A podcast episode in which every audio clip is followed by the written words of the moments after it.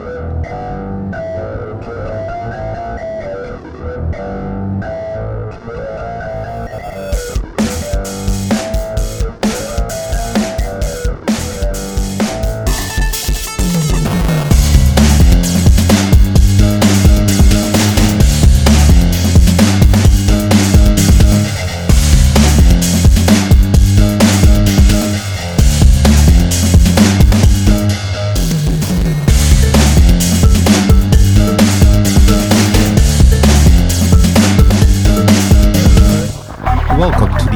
Territory podcast. This week we have Kristopher Groh as our guest. Kris is the product lead for VMware Cloud Flex Storage Service.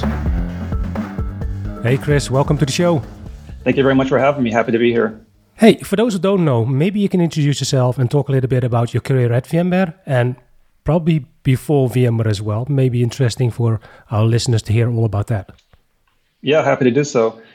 Uh, so I'm currently a director of product management at VMware, and uh, uh, focusing on storage, I would say for the past, I've been with VMware for nearly six years now. Um, you know, primarily in the vSAN team, and where I've led features such as uh, HCI Mesh, uh, which is our disaggregation solution, and uh, vSphere Lifecycle Manager, uh, working closely with the vSphere team. But I would say for the past year and a half, I've been working on a different project, which is leading the launch of VMware Cloud Flex Storage, the topic of today. Um, working very closely with the Datrium team actually after the acquisition.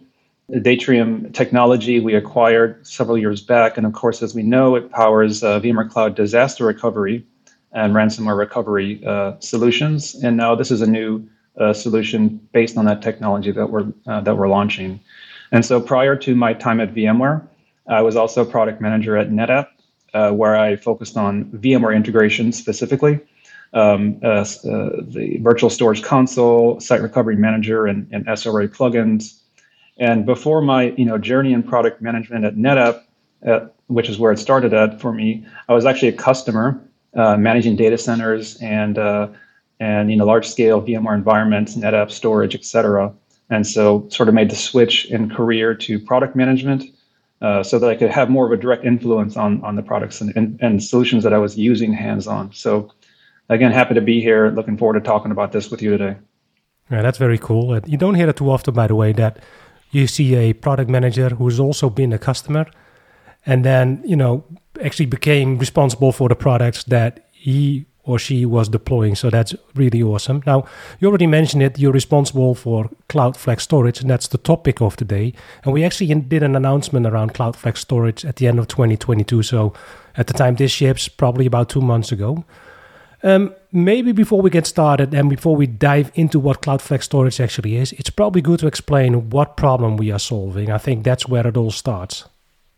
Yeah, exactly. That's a good point. So, what we've learned is that you know, and this is really uh, no, nothing new, right? Customers in the public cloud they they have a certain expectation for um, resource elasticity and this is sort of the hallmark of public cloud services. Um, on-prem, right, is sort of a monolithic, monolithic model where you purchase infrastructure up front and you, you utilize it over a period of time.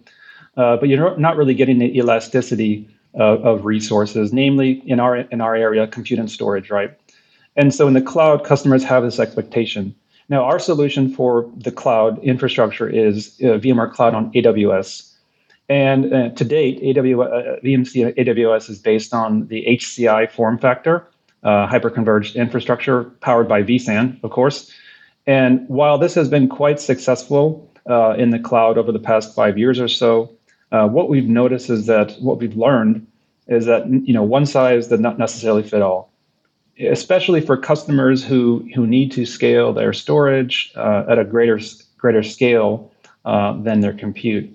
And so they need this sort of imbalance of compute and storage resources that HCI uh, provides, but at a different scaling rate. So if you need to scale storage, you have to also scale compute at the same time, which could be wasteful if you don't need that extra compute.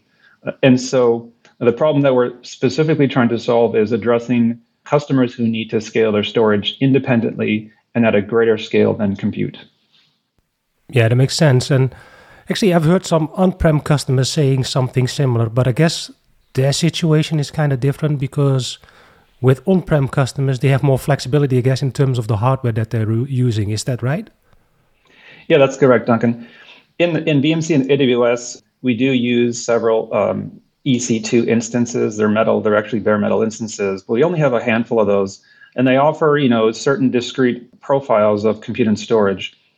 Whereas on-prem, you know, we have hundreds of ready nodes, certified ready node partners, uh, dozens of certified ready node partners with hundreds of ready nodes that customers can choose from uh, for, uh, for vSAN, right? For various vSAN densities, either uh, extremely dense uh, on the storage side, light on the compute side, or vice versa uh, for memory intensive applications, or even you know at the edge. And and further beyond that, we have, of course, we partner with all of our external storage partners, pairing a, a vSphere only node with a external storage. So there's far more flexibility in the on-premise world for uh, VMware than there is for VMware Cloud on AWS. And sort of that was by design because we wanted to offer the highest levels of simplicity of consumption for customers, right? We didn't want to give them too many choices like we do on-prem. But as I said, right, there is a, a, um, a burgeoning problem with that when it comes to scaling storage independently. Yeah, and I guess you can't just have people running into the AWS data center to start adding NVMe devices randomly to hosts. So that that would be another problem. Now, so now that we know what problem we are solving, it's probably good to talk about how we are actually solving those types of problems. I'm guessing that you know the majority of customers have heard about what vSAN is and how vSAN works, and maybe it's similar, Cloud Flex stack or the Cloud Flex storage stack. Maybe it's not. So maybe you can explain what it actually looks like and how it has been implemented. Yeah, absolutely. So uh, Flex Storage is based on, as I mentioned, um, Datrium technology that we acquired several years back. And the Datrium file system was originally uh, an on-premise product called Datrium DHCI. Uh, it was an appliance form factor that ran their file system.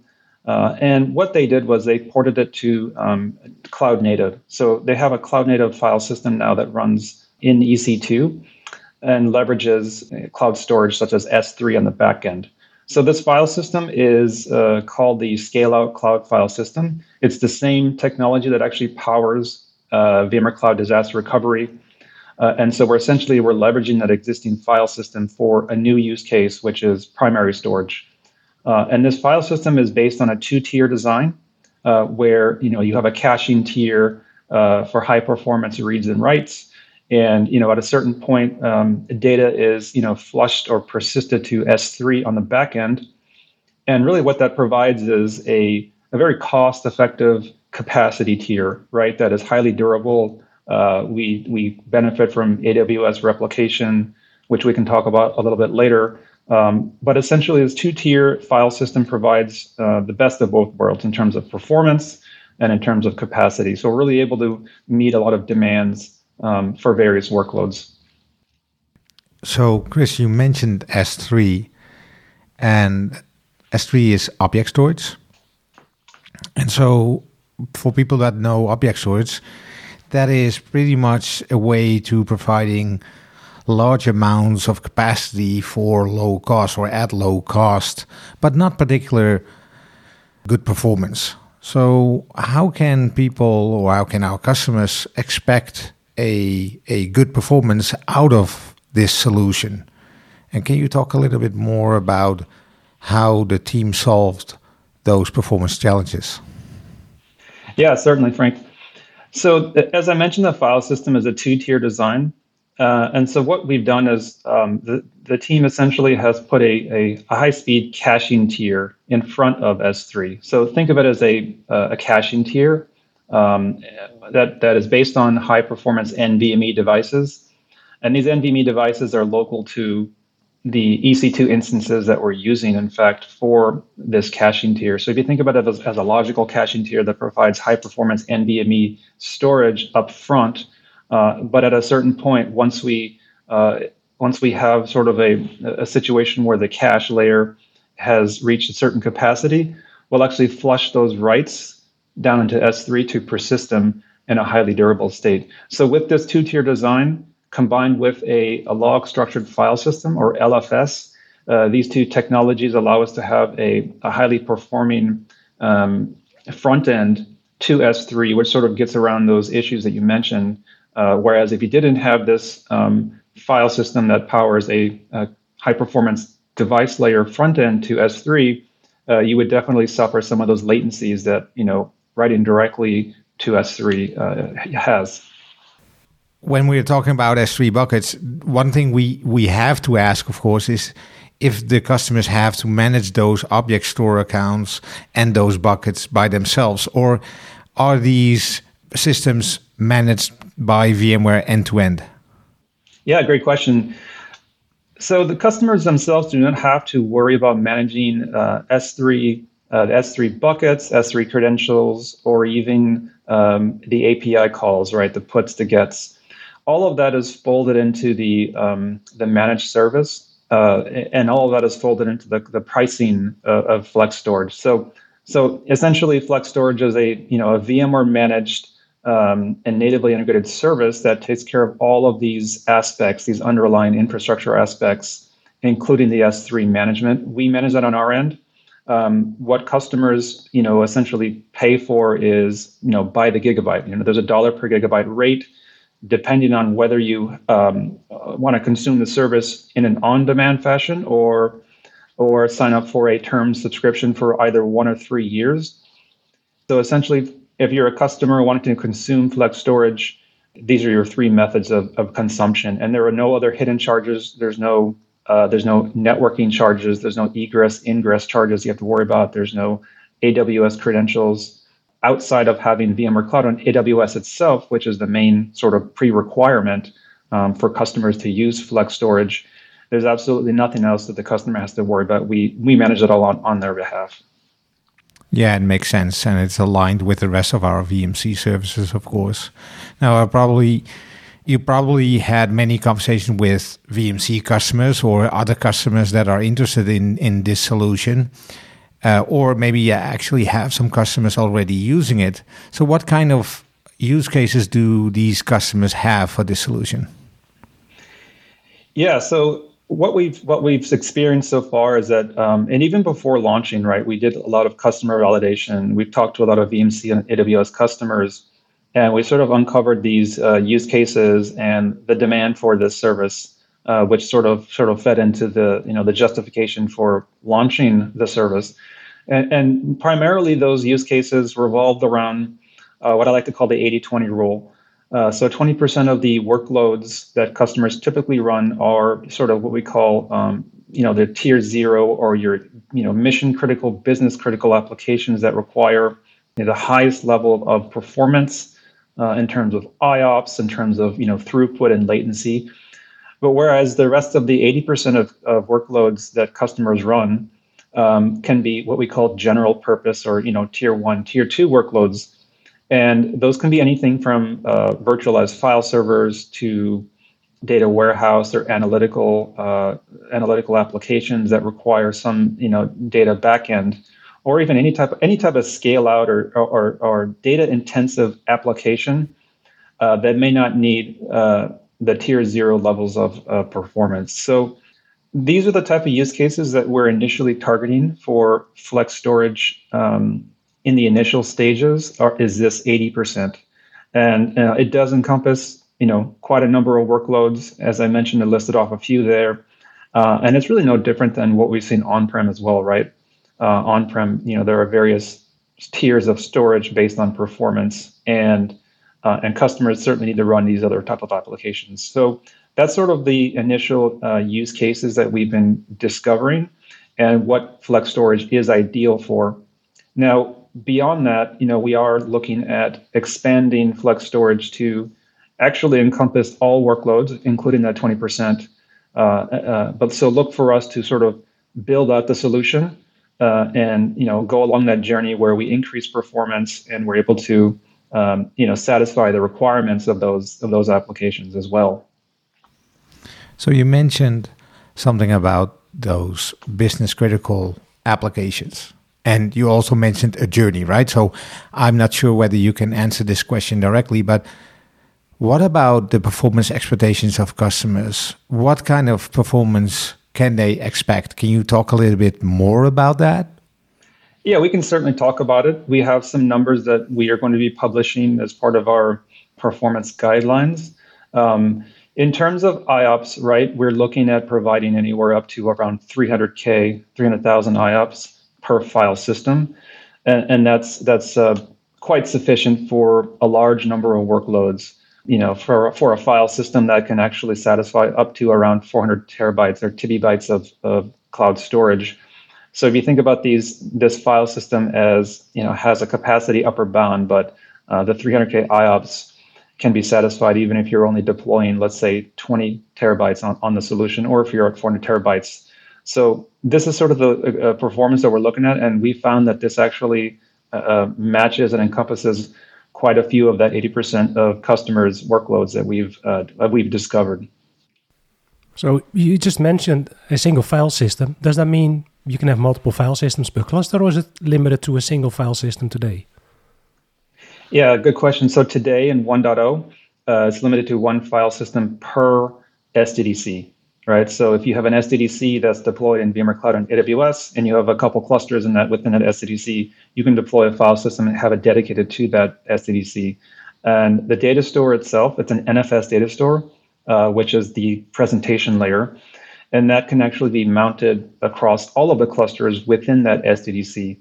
Now, down the road, uh, we will actually support multiple file systems per SDDC if customers need that configuration. But today, we find that it, uh, providing the cross cluster connectivity is actually an interesting use case where they can do things like cross cluster vMotion uh, with the shared NFS data store. If I'm not mistaken, the solution has been rolled out in a few regions. Now, if people are interested in this solution, which regions are those? Today, it's available in North America, uh, South America, Europe, and the Middle East, Africa. And we are looking to roll out the Asia Pacific region in, in the coming months. So look for that. Uh, but as I mentioned, we're covering those those uh, those sort of four geos, and we're going to enable the Asia Pacific regions, most likely starting with India, uh, um, Australia, and, and, Japan. So look for the the support of those in, in the coming months. Well, that's cool. I'm pretty sure that some of my customers in Europe will be uh, interested in leveraging it. One of the other things that I was interested in and understanding more about is, and this has something to do with regional aspects and availability, is if you look at those AWS S3 buckets and you look at the solution that AWS has created, they actually have the ability to grow across multiple uh, AZs for availability purposes. And I know there are different options available. So how have you or have you actually used those capabilities to increase the availability of the uh, the system itself? Yeah, that's a great question, and one of the one of the uh, added benefits of leveraging um, cloud native storage, right? So, as as you mentioned, S3 is our persistence layer where we store all data. The solution, the file system, is deployed in a in an AZ, uh, an, an AWS AZ. However, um, you know, data that is persisted to S3, even in a single AZ, is actually replicated across all AZs within that AWS region. And so that happens to be a nice sort of byproduct or benefit of, of using S3. And you know, we're specifically able to leverage that that sort of regional uh, replication for disaster recovery scenarios, right? So if you if you can imagine that an AZ goes away, is offline, or, or has some type of catastrophe, the data is actually persisted, you know, across the region in another AZ. So it becomes an effort of, you know, working with VMware to stand up a new file system in another AZ uh, and following, you know, a, a, certain run book to sort of recover that data in another AZ. It's not an automated or orchestrated um, disaster recovery uh, workflow today, uh, we do we do plan on having that workflow um, be automated and orchestrated at some point on the roadmap. Um, but if you need, alternatively, if you do need those levels of orchestration, then you can look at other products such as VMware Cloud Disaster Recovery uh, to recover the data in a more automated fashion. But absolutely, you know, S3 provides great durability uh, and, and, great regional replication, which we can definitely take advantage of. Yeah, that's very cool. And I'm assuming that the replication, etc., is all included in that price already at that point. That's right. That's right. The level of S3 that we're using on the backend uh, does include that um, that regional replication, and you know customers don't really see it. It's not an impact on performance. This is something that AWS provides out of the box for um, for the level of S3 that we're using. Now there are you know other variants of S3, other tiers, and you know as as we as we evaluate you know customers' needs, we may evaluate other uh, other tiers of S3. Uh, but today we're using a single uh, single tier, and we can perhaps look at other things such as cold storage with Glacier down the road. So there are a lot of possibilities that a lot of interesting possibilities that we can do by leveraging S3. Yeah, I like the fact that you get you know free DR with the uh, with the service itself. I think that is really unique. It's not something that I've seen anywhere else, and for sure, it's not something that vSAN can offer out of the box. So I think that's truly unique about this solution. Now, the other thing that I was wondering about, because we've been talking about VMware Cloud on AWS specifically for the past, you know, 20, 22 minutes or so. Uh, but of course, there are multiple hyperscale solutions, hyperscaler solutions out there. So, what are some of the things that we are considering from a future perspective? Maybe other hyperscalers or other other features or functionalities that we're planning on introducing in the near future that you are capable of sharing at this point? Because I don't want to get you into any trouble with legal, of course. No problem at all. Yeah, we we do have a public roadmap for VMware Cloud and AWS, and we have shared um, our vision for um, flex storage in uh, recent events such as VMware Explore. Um, so what I can say is that you know we initially launched the service in you know VMware Cloud on AWS, which is our VMware managed um, hyperscaler solution. VMware obviously partners with other hyperscalers uh, such as Google Cloud, uh, VMware Engine, uh, Azure, Azure, uh, VMware, Azure VMware Solution, to, to name a few, where vSAN today is running as well, and some of our other products and solutions. So we, we do plan on extending this service to those other um, hyperscaler solutions where VMware Cloud is present. And uh, TBD on, on the, the exact consumption uh, experience of the service, but we do we do envision uh, providing the service available in those other hyperscalers uh, in the future. I can't say when that's going to happen, but that is something that we uh, envision providing. And once we do that, you know, it does open up some interesting possibilities for cross-cloud replication, um, you know, VM mobility, disaster recovery solutions, uh, especially when you combine it with um, uh, VMware Cloud Disaster Recovery, for example, the the sibling pro- sibling product uh, uh, for, for various use cases. So we have to still work on fleshing those out and working with our hyperscaler partners on providing that. The the future sounds very bright for for this product. Talk about future stuff. This show is called the Unexplored Territory Podcast, and as a product manager, you get to work with the newest technologies. And as you know, there's much unexplored territory in technology.